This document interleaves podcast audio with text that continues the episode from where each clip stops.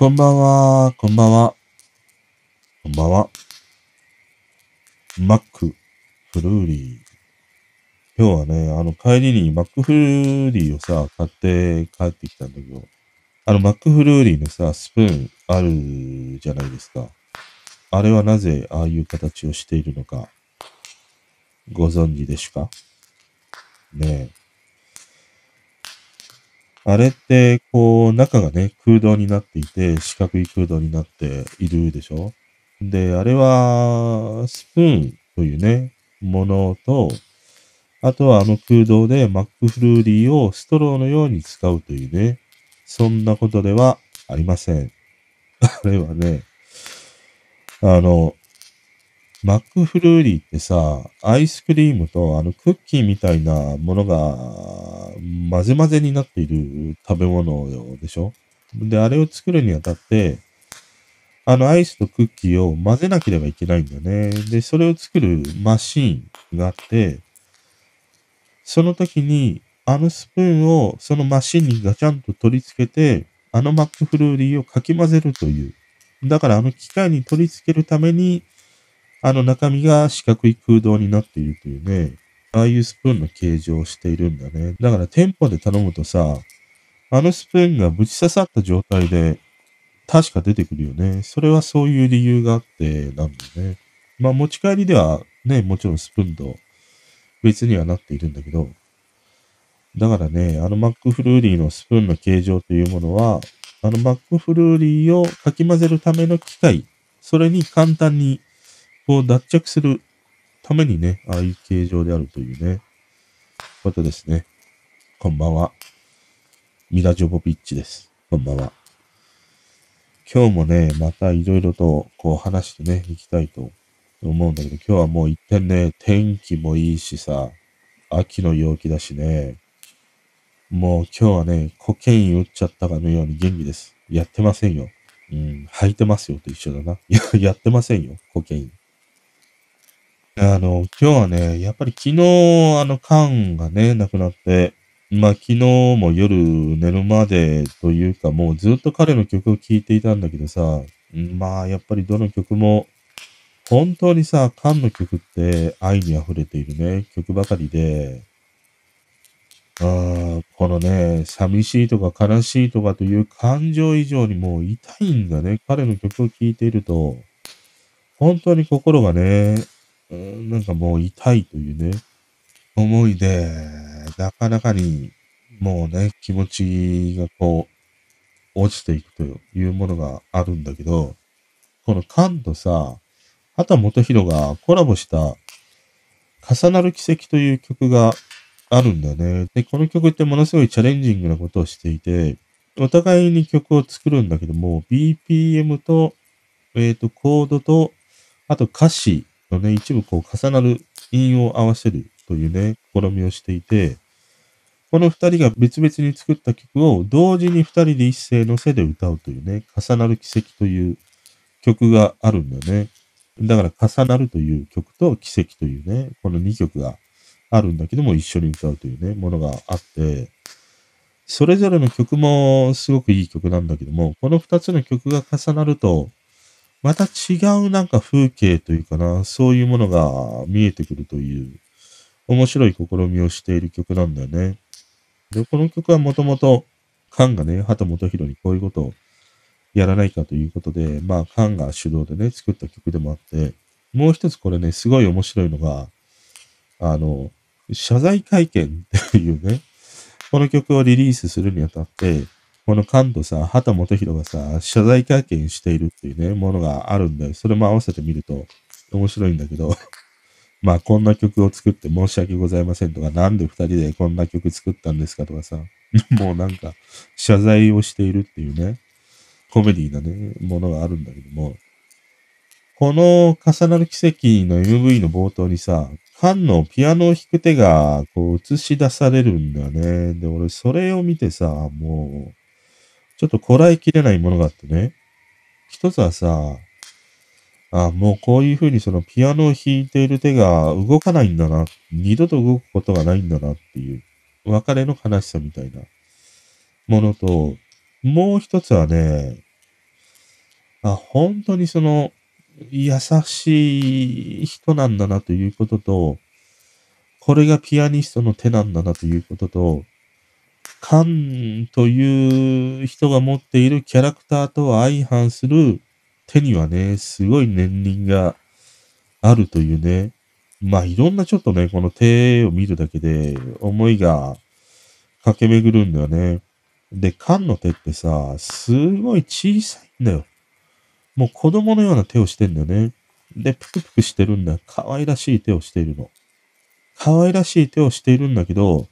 結構さ、その血管がこうバキバキに浮き上がってんだよね。男の手をしているんだよ。で、やっぱりそこにはね、年齢ならではのシミであるとか、シワであるとかさ、そういうものがあって、なかなかに小さくてぷくぷくしているんだけども、男っぽい手をしてるんだね。それがすごいカンのね、あのキャラクターと、俺はギャップがあって、そこになんかね、逆に、あ、かっこいいなって思ってしまったの。で、今朝ね、いろいろ飯を食べながら、また動画を見ている中で、小室哲哉の動画を見てたの。で、小室哲哉のさ、ピアノを弾く手もね、やっぱりアップの映像がたまたまあって、小室哲哉の手もさ、やっぱり小さいんだね、あの人もね。カンと同じぐらいの手の大きさをしていて、ああ、意外にその、俺がイメージしているピアニストの人の手とね、この二人ってもう全然違うんだなと思って。なんかピアニストというとさ、指が長くて綺麗で細くてね、白魚のようなみたいな、そんな感じがあるんだけど、でも小室哲哉もカンもさ、ものすごい手が小さい。で、ぷくぷくとしたね、可愛い手をしているんだよね。でもさ、カンと小室哲哉はさ、もう全然手が違うんだね。小室哲哉の手って、もう本当になんか、なんて言うんだろうな。お坊ちゃまっていう感じの手なの。シワもないしさ、なんか、肌ツヤもいいしみたいな。でも一方、カンの手はさ、もう職人のような手をしているんだよね。このなんかコントラストが面白くてね、二人とも、もう数々の名曲をさ、送り出してきた人同士なわけじゃん。で、お互いにピアノで弾くということなんだけども、これだけその手に現れるね、その人の人生の年輪みたいなものがさ、もう全然違うんだなっていう。それがね、あ、こんなにもね、いい曲を出してきたにもかかわらず、二人がね、歩んできた人生って違うんだなとは思ってね、どっちもね、苦労してきたとは思うんだけども、でもよりなんかカンのその弾く手を見ているとね、この人がものすごくこう、苦労してというか、それを感じる手だったんだよね。でもそれに反比例するようにさ、カンが送り出してきた曲というものは、すべて、愛に溢れている曲ばっかりなわけじゃん。それが、こういうね、手から生まれ出てきたのかっていうふうに思うとさ、やっぱりね、ちょっと締め付けられる思いになるんだよね。うん、ただ、もう一つ思うのはさ、あ、これがピアニストの手なんだなと思って、本当に二人ともね、手が小さい。で、手が小さい以上に、ぷくぷくしてさ、可愛らしい手をしてるんだよ。本当に、その手からもさ、人柄が出ているような優しい手をしているんだね。あ、こういう人がいろんなね、こういう優しい曲であるとか、多くの人に聴かれる曲を生み出す手であるんだな、とも思ったの。で、一方、俺の手を見てみるとさ、俺の手にはさ、何にもないんだよ。年輪もないんだよ。ぷくぷくもしてないんだよ。小さくもないんだよ。だからね、いや、俺のこの手は何にも表していないなと思ってさ、この二人の手をね、見てから、ちょっとさ、悲しくなってしまったわ。よくガキの頃さ、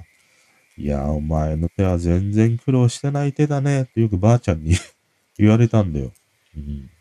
まあ、それはね、私に比べてあんたの手はね、綺麗でいいね、っていう、ふうに言ってもらえたのか、それとも、いや、お前はまだまだ苦労を知らないクソガキだね、っていうふうに言われたのか、まあ両面あるとは思うんだけどもさ、よくばあちゃんにね、そんなこと言われた。で、それから、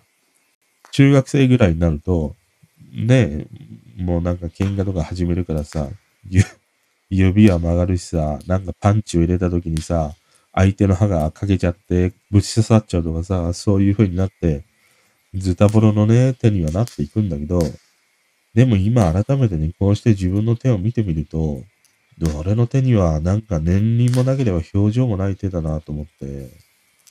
ーん、なんか、俺の人生そのものを表しているなって思ってしまったな。特にこのカンの手を見てね、それを強く思った。うん。やっぱりこういう手の人ってさ、かっこいいし、叶わないなと思ってしまうもん。俺のさ、親父の手もね、やっぱり結構ゴツゴツとしていてさ、血管が浮き出ていてさ、あー、やっぱり男の手をしてたもんな。うん。そういう手に憧れたり、そういう手をかっこいいと思って、ね、過ごしてきたんだけど、こうして自分の今、手をね、眺めてみるとさ、全然苦労していない手だわと思った。うん。爪はね、昨日切ったから、綺麗ですけれども。最近さ、この爪のさ、根元、天川って言うんだっけ？ここら辺からさ、あの、爪が生えてくるんですけど、なんか、爪みたいな硬いやつが。で、それを切らないとさ、ならないんだよ。もう嫌になっちゃうんだけど。で、爪もね、すげえガキの頃はさ、長い小判型の爪でさ、自分でも、いや、なかなかに綺麗だなと思ってたけども、最近だんだんさ、丸っこくなってきたもんね。で、俺よくさ、その考えているときに、あの、左手の、あの、中指の拳のところをね、こう噛む癖が、あったんだよ。だから、中指のさ、拳のところだけ、なんか変にタコみたいな感じになってるんだよね。で、大体それを見た人がさ、勘介さん、空手やってたんですかとかね、よく言われた。この拳を見て。うん、いや、俺は単に噛んでるだけなんだけど、うん、もうやってた。じゅうご、ろくねんぐらいやってたかなっていうふうにね、いつも言ってた。うん、大体そういうふうに言っとくとさ、あの、こいつにはちゃちゃ入れたら、ダメだなって思ってくれるじゃん、勝手に。だから案外ね、この拳をね、ガリガリガリガリ噛んで、タコのようにしとくとさ、あ、こいつなんか格闘技やってるなっていうふうにね、思わせるからいいよ、この作戦は。相手が勝手にさ、あ、こいつはなんかやってるんだって勘違いしてくれるから。だからね、いや、俺の手には年輪がもう皆無だなと思って、もう変わらないでしょ。この先、ね、手の年輪ってね。いや、カンの手は、かっこいいし、すごいね、ギャップがあった。俺が彼に持っていたイメージとは違うね。本当にね、この音楽界で生き抜いてきた、そんな手になっていたね。すごいかっこいい手だなって思った。で、俺、手はね、本当に結構目が行くんだね。営業とかさ、まあ、打ち合わせでもね、している相手の人の手を見たりとかね、まあ、エレベーターとかエスカレーター乗った時もさ、ベルトに置いた手とかね、ボタンを押す時の手とか、すごい目が行くからさ、そこから、いろいろなんか想像してしまうんだね。その人のこう生活とかね、そういうものをね、想像してしまうというのがあって、手を見るのはすごい好き。うん、だから、だからさ、じいちゃんとかばあちゃんとかさ、ああいう風に生き抜いてきた人の手はさ、めちゃくちゃにかっこいいじゃん。うん、今、今ちょっとかっこいいなって思いながら思い浮かんだ手をさ、正直に言うと、なんかさ、子供のポコチンみたいな手をしてるよね。じ、じいちゃんとかばあちゃんの手ってね、手というか指ね、もうなんかシワシワになってさ、皮がね、たるんじゃって二重三重になっていてさ、あの子供のポコチンみたいな手だったりするじゃん、案外。かっこいいよな。うん、もう、あの、シミとかさ、もう指がね、ガチャポコに曲がっていたりとかね、節の部分だけは妙に太くなっている指とかね、爪がすごく大きい指とかさ、本当に、いろんな指や手には表情があるからね、またそこにその人の歴史が一番現れると言ってもいいわけじゃん。顔とかさ、髪の毛とかさ、いくらでも化粧したりね、まあ、髪の毛をきれいにセットすればみたいなものがあるんだけど、ハゲはダメだけどね、ハゲは、ハゲは洗いようがないからさ、もう受け入れなければならないんだけども、手だけはね、どうしようもないからね、手には本当にその人の年輪や人生が出るよね。うん。だからかっこいい手の人を見ると、いや、すげえ、渋いわ、とかね、いい男だわ、とかね、思ってしまうな。うん。おばちゃんにはあんまり思わないんだな。中途半端なおばちゃんには思わない。うん、もう、はちじゅう過ぎぐらいのおばあちゃんになると、ばあちゃんの手すげえかっこいいわと思うんだけど、まだね、よんじゅう、ごじゅう、ろくじゅうぐらいのおばちゃんの手は、いや、おばちゃん、もうちょい、いろいろやんないと、っていうふうにね、思うのは、なぜなぜね、なぜなぜってことなんだけどさ、まあ、手はね、一番その人を表すよ。表すし、その人を語るなって思った。うん、まあ、なんかね、不思議だね。あの、この感覚はいろんな、今までにもね、ミュージシャンの人が亡くなってきたんだけど、今回、カンが亡くなったのは、もうね、痛いんだよね。ずっとなんか、昨日から痛い、痛さしかなくてさ、で、そんな痛さに耐えながら彼の曲を聴いているんだけど、もう、本当にいい曲ばかり、優しい曲ばかりで、本当にこの人は愛をね、ずっと歌ってきた人なんだなって思ったりもしてね。だからこそこの優しさみたいなものがね、痛みに感じてしまうということでもあるんだなと思ったりしたな。この重なる奇跡とね、あと、エキストラというね、曲があるんだけど、もうダメだわ。エキストラは思い出しただけでやられてしまうわ。あとはね、えー、っと、そうだな。日舞ってあるんで、プロデュース、なんていうのかな、ひゃくいちだっけ ?ひゃくいち だっけジャパンっていうのが今やっていて、あのー、毎週やってんのかな、それがなんかあると、必ずそのツイッターのトレンドにね、上がってくるっていうものがあるからさ、目にする機会も多いし、あと YouTube でよく見ているあの K-ポップ の歌のなんか紹介をしている人とかね、いろいろいるんだ、K-ポップ 紹介している人たちがいて、その人たちが軒並み、この日風に関してのさ、配信をしていたりもしてさ、ああ、すごい盛り上がってんだなとかね。またなんか、そのトレンドに上がったものは、たまになんかね、あの、ちょっと見たりはしてるんだけど、まあ、誰がどうなっているかとかね、その仕組みみたいなものとか、よくわからないんだけども、昨日、方角のオフチャの方でさ、この日風のね、あの、この、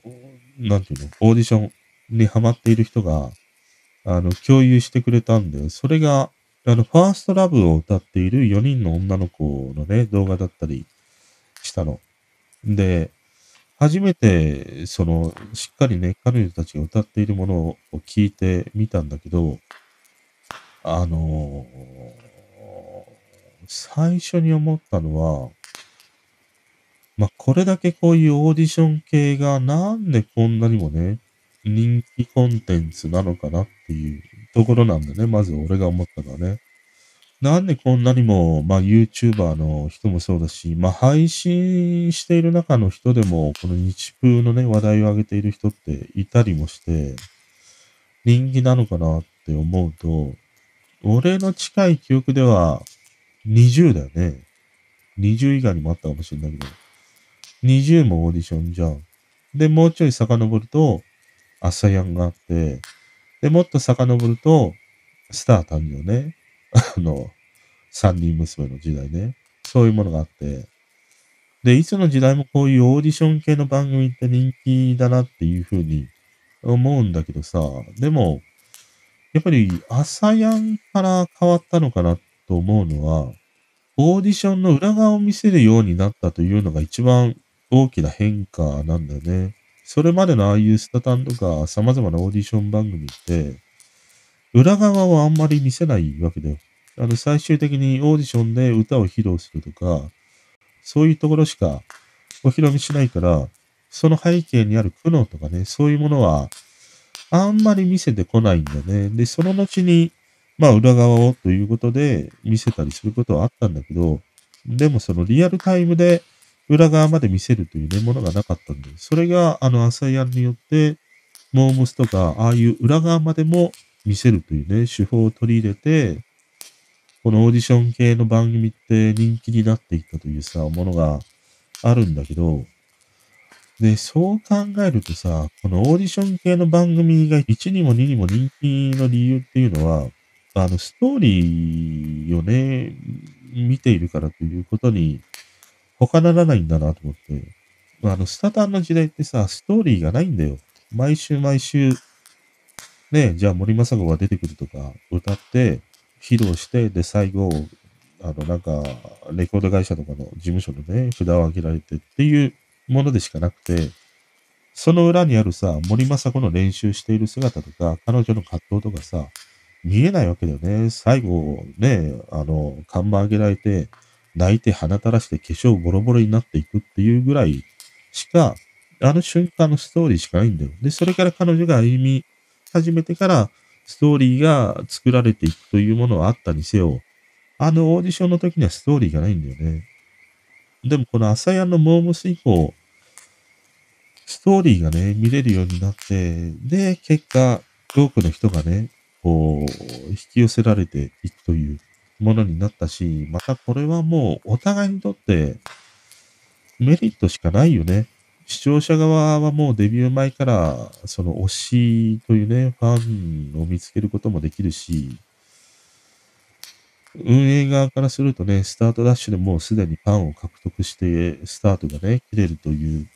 ものもあるからね。だからこのオーディションのああいうストーリーを見せながらの演出というものは、まあお互いにいいことしかないというね、ものではあるんだね。この、要はストーリーが見せられるっていうことで一番このオーディションが人気というね、理由があるんだけどもさ。で、その方が共有してくれた、そのファーストラブを歌うものを見ていて、うーん、まあ単純になんか、あの、ちょっとね、素人目線で見ると、あのよにんを見ていて、俺が一番可能性を感じたのは、左からにばんめの女の子だったりしたの。あの、結局さ、こういう多分グループになるんでしょ？何人グループになるかわかんないけど。こういうグループって、全員光り輝く一番星が集まればうまくいくかっていうとそうでもなくて、一番星の人もいれば、三番星の人もいるし、二番星の人もいて、で、グループってさ、バランスが取れるからね、全員一番になればいいというものではないから、その時に、左から二番目の女の子は、一番星にはなれないんだけど、二番星や三番星に必ず必要になるだろうなっていう、それを感じたんだよね。だからいいなと思ったの。で、周りの、三人の子は、もうなんか、ある意味、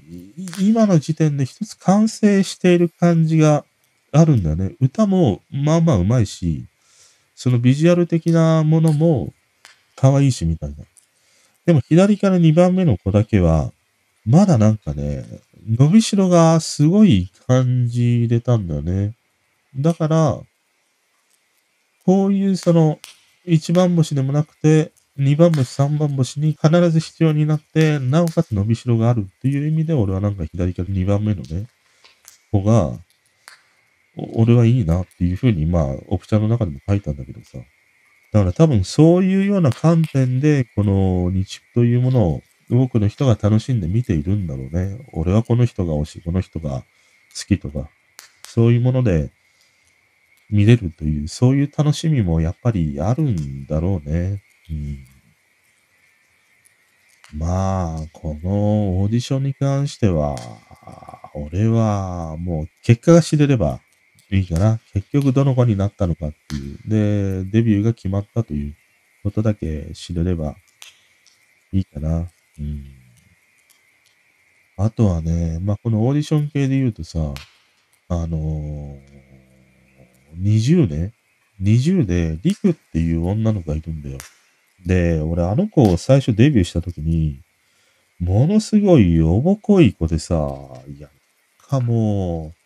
う、あんまり垢抜けないなっていう、ちょっといなたい感じがあったんだよね、彼女。でもさ、こうやって、韓国デビューして、まあそれ以前の過程も見てきたんだけども、特にこの韓国デビューしてからのこのリクという彼女って、めちゃくちゃになんかね、光ってるんだよ。あの、あのおぼこい子が、もう一番星になるかのようなね、感じになっていて、すんごい綺麗にもなったしね、オーラを放ってるんだよね。だからこれが伸びしろなんだね。だから、同じようにそのファーストラブの中で俺左からにばんめの子がこれだけ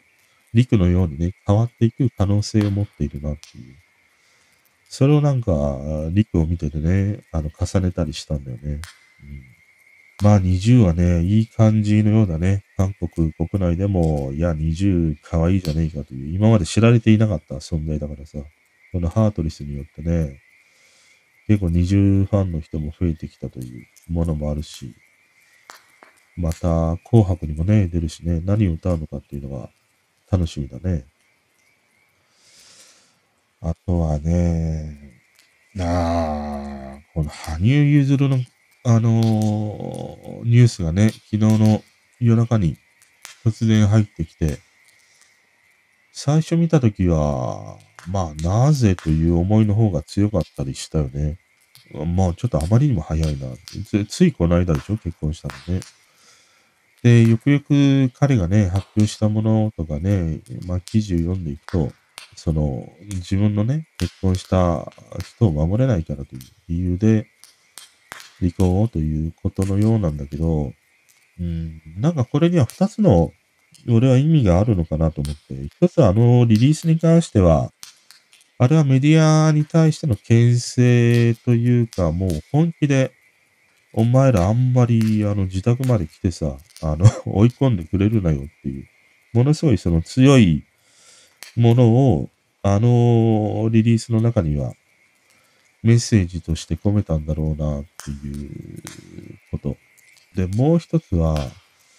なぜあの離婚というふうに決断したのかっていうのは、俺はね、そのもう、ファンと言えない、もうストーカーになったようなね、人がいて、その人が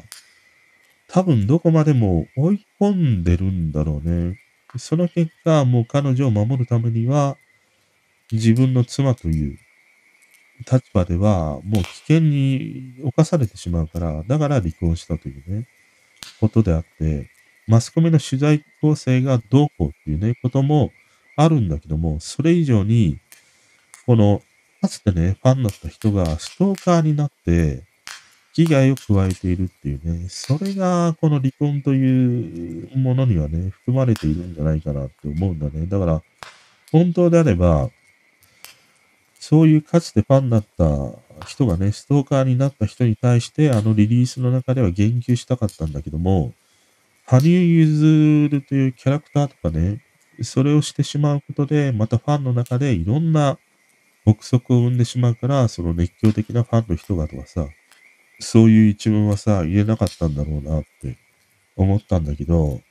でもまあ、ここまでね、追い込むのかっていうものが、あったよね。で、この、かつてね、ファンだった人がストーカーになるほどにっていうことって、まあよくあるわけじゃん。ああいうその、一種のね、あの、ホストにね、熱を上げて、最後、殺しちゃうみたいなとか、カッターで切っちゃうとかね。まああれはその、あ愛情が行った先のということではなくて、まあ金銭絡みとかね、まあいろんな複雑な思いが、あの、新宿のホストの問題にはあるんだけども、でも結構世の中にはさ、こうやって、愛深きがゆえに相手を殺めてしまうとかね、そういうことっていうのがあるように、この、あまりにも、かつてファンだった人が、よりなんか相手をね、その、思ってしまったがゆえにストーカー化していってしまうっていう、ことってあって、このね、あまりにもその度を超えた好きになった時の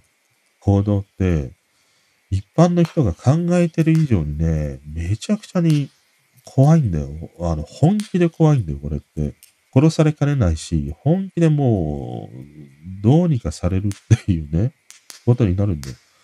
でちょうどこれでね、あの、ツイキャスの中でも今問題になっていることがあって、まあ人気の配信者の人がいるんだよ。で、その人に、ずっとその人のリスナーだった人が、やっぱりストーカー化していって、もうしょっちゅう家まで来るんだよ。ピンポンピンポン。配信中にもなるすしね、朝でも夜でも突撃してくるっていうものがあるんだよ。で、いろんな贈り物したり、ね、手紙を送ったりしてくるんだよ。で、最後にはさ、今ね、どうなってるかっていうと、これがさ、驚きだよ。なんとね、そのストーカーの彼女、婚姻届を出したんだよ。その配信者の名前を勝手に婚姻届に書いて、役所に提出したら、受理されるの。で、結果、この二人、今、夫婦なんだよ。法律上は。で、これ今問題になってるのは、まあそういうその、要は偽造だよね。偽造された婚姻届であっても、それを受理して、あの、この二人がね、夫婦だということっておかしいんじゃないかということで今裁判になっているということなんだけども、要はその度を超えたストーカーになってしまうと、そういう暴挙に出るんだよね。で、これ婚姻届出されたら簡単に離婚できないんだよ。文書偽造みたいなことで今やっているんだけども、結局相手側がさ、離婚に承諾するっていうサインをしない限りはさ、離婚できないわけじゃん、法律上は。だからまあ今揉めているっていうこともあるし、もう一つね、その彼女が怖いのが、他の配信者の配信で、あ、もう何万人も見ている前でだよ。もしかしたら私ね、この配信者の人、殺しに行っちゃうかもしれないとか言うんだよ。怖くない？本当にそうしかねないんだよ、この彼女って。で、そんな風にね、殺しに行っちゃうかもしんないって言った後に、コメントでさ、いや、そんなの絶対ダメだとかありえないとかバーって書かれたら、今度は彼女何を言ったかっていうと、いや、私が死ねばいいかもしんないとかって言うんだよ。つまりさ、どういうことかっていうと、彼を殺してしまえば、戸籍上一緒の席に入っているわけだから、もう一生ね、この人の私は妻としてこれから生きていけるっていう思い。で、もう一つは自分がもし命を絶ったとしたら、その人の中にずっと自分が残り続けるっていう。要は自分のことしか考えていないんだよ。いかに自分がその人の中で生き続けるかっていうことだけをずっと考えているの。その行動がこういうふうにわけのわかんない婚姻届を出してみたり、相手をね、なんか殺めてしまうとか、自分が死んでしまうとかさ、そういう思いにまでもね、至るという、思いだけじゃないんだよ。これが実践しかねないっていうね、怖さがあるからさ、まあ必ずしもね、羽生結弦の場合にそういうストーカーがいたのかどうかっていうものは公開されていないからさ、わかんないけども、なんとなくその容易に想像がつくのは、そういうなんかストーカーまがいの人たちがいたから、あまりにも危険すぎてね、やっぱり、離婚をするというね、選択をしたんじゃないかなっていうふうには思うんだよね。だからね、この、あの、想像以上に、本当にこの人との距離っていうものを考えて付き合わないとね、怖いよ。特にネットで知り合うようなさ、何もわからない人とさ、初めて繋がるわけじゃん、ネット上でね。で、実際に会って、それで時間が、だってね、ごねん、じゅうねん経てば、やっと分かり合えるっていうぐらいなものであってさ、ああいう風に配信していて、パッとね、さんかい、よんかい見てさ、いきなりもうこの人が私の人生の全てだわ、みたいになってしまう人もいるわけだよ。で、その人が変にね、その配信する人から、切られたり、裏切られたりしたら、今度はさ、襲いかかってくるわけだよ。それはなんか憎しみに変わることもあれば、愛深きゆえに自分のものだけにしたいということでね、行動を起こすということもあるからさ、このね、思いがあんまり度が行き過ぎると、あのー、怖いよ。本気で怖いよ。そう、想像をはるかに超えるから、もう経典をしてくるから、大変なんだから。だからまあ、羽生結弦の場合はそういう、なんかね、ストーカーにも近い人がいたから、で、あまりにもね、危険だということで距離を置くために、もう自分とは関係ない存在なんだよっていう風にするために離婚というね、選択をしたんじゃないかなって思うな。うん、まあ、なんて言うんだろうな。彼の場合はね、スポーツ選手だからさ、その人気商売では、ないからさ、でもね、こういう風にやっぱり有名になっていくとっていうものがあってね、どの世界にもあるからね。いや、もう想像以上なことがね、あったんだと思うよ。それがもう本当に身の危険を感じるほどのことがあったからこその決断だと思うからね。これはね、どんなに周りの人が、いや、それってダメだよとかありえないよって言ったところで、もう度を超えたさ、好きになっている人からすると、関係ないんだよ、そんな周りの声なんて。じゃあ、その法的に刑務所にってあるじゃん。だとしても関係ないんだよ。その配信者の人とね、婚姻届を出した、そのストーカーになった彼女も、もう何度となく逮捕されてるんだよ。それでも、また出てきて、で、また同じことをするんだよ。だから、ああ、もう終わりがないよね。うん、そういう人にね、あのー、ストーカーのようにされてしまうとね。うん、だから、もうモラルがどうこうとか、そんなものはもう通用しないし、なんならさ、法律ももう通用しない領域にあったりするからね。だから怖いっていうことなんだよ。そのためには、やっぱりね、最初の距離なんで、いかにちゃんとその距離をね、適切に保って、関係性をまあ守っていくかとかね、そういうことが必要だし、やっぱりその見極めみたいなことは必要ではあるんだけど、まあ、あまり人生経験がね、そんなにないとね、わからないしさ、また、人の思いなんてわかんないじゃん。自分が普通にさ、鼻くそ食べていたとしてもさ、いや、その姿が可愛い、もう、私にとってはこの人しかいないっていうふうにさ、思う人もいるわけだからね。まあ、なんて言うんだろう、かわいそうっていう言葉では、片付けられないようなことだよね。うん。これはなんか本気で、その、なんどうすればっていうのがないんだよな。そのストーカー法とかさ、いろいろあるんだけども、それでも変わらずね、被害を受けている人もいるし、相変わらずそういうことが起こるというものでもあるからさ、うん、なんか、本当に変わってきたよね。今までの殺人事件とかさ、こういう事件って、割とその、憎くてみたいなものの方が多かったわけじゃん。まあ、愛憎劇はあったにしろ、例えば愛憎劇であってもさ、よくドラマに描かれているようなものはさ、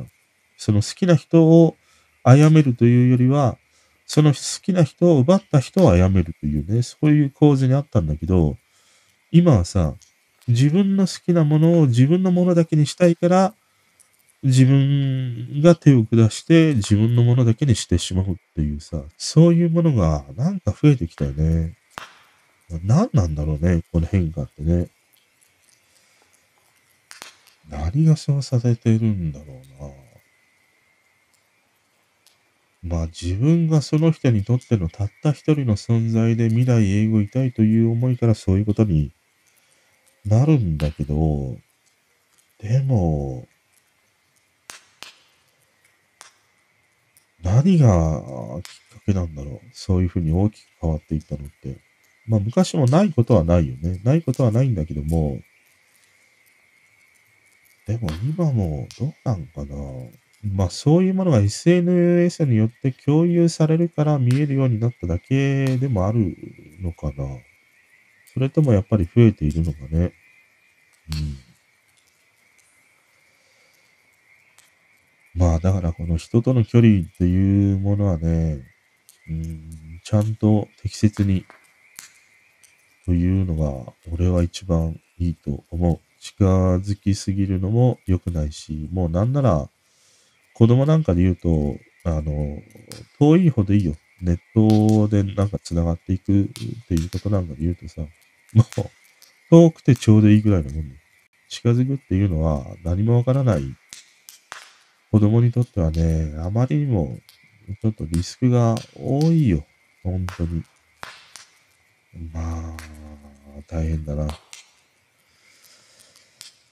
あとはね、セーラージュ。セーラージュ。セーラージュ知ってる？セーラーズだよ。セーラーズ。セーラーズって、あの、なんか、ポパイみたいな、あの、何？あの、セーラーズ。セー、セーラーズのキャラクターの、あのブランドが、なんかまた人気らしいんだね。で、俺、セーラーズがまだ残ってたんだっていうことに驚きでさ、あの、ディーシー ブランドが、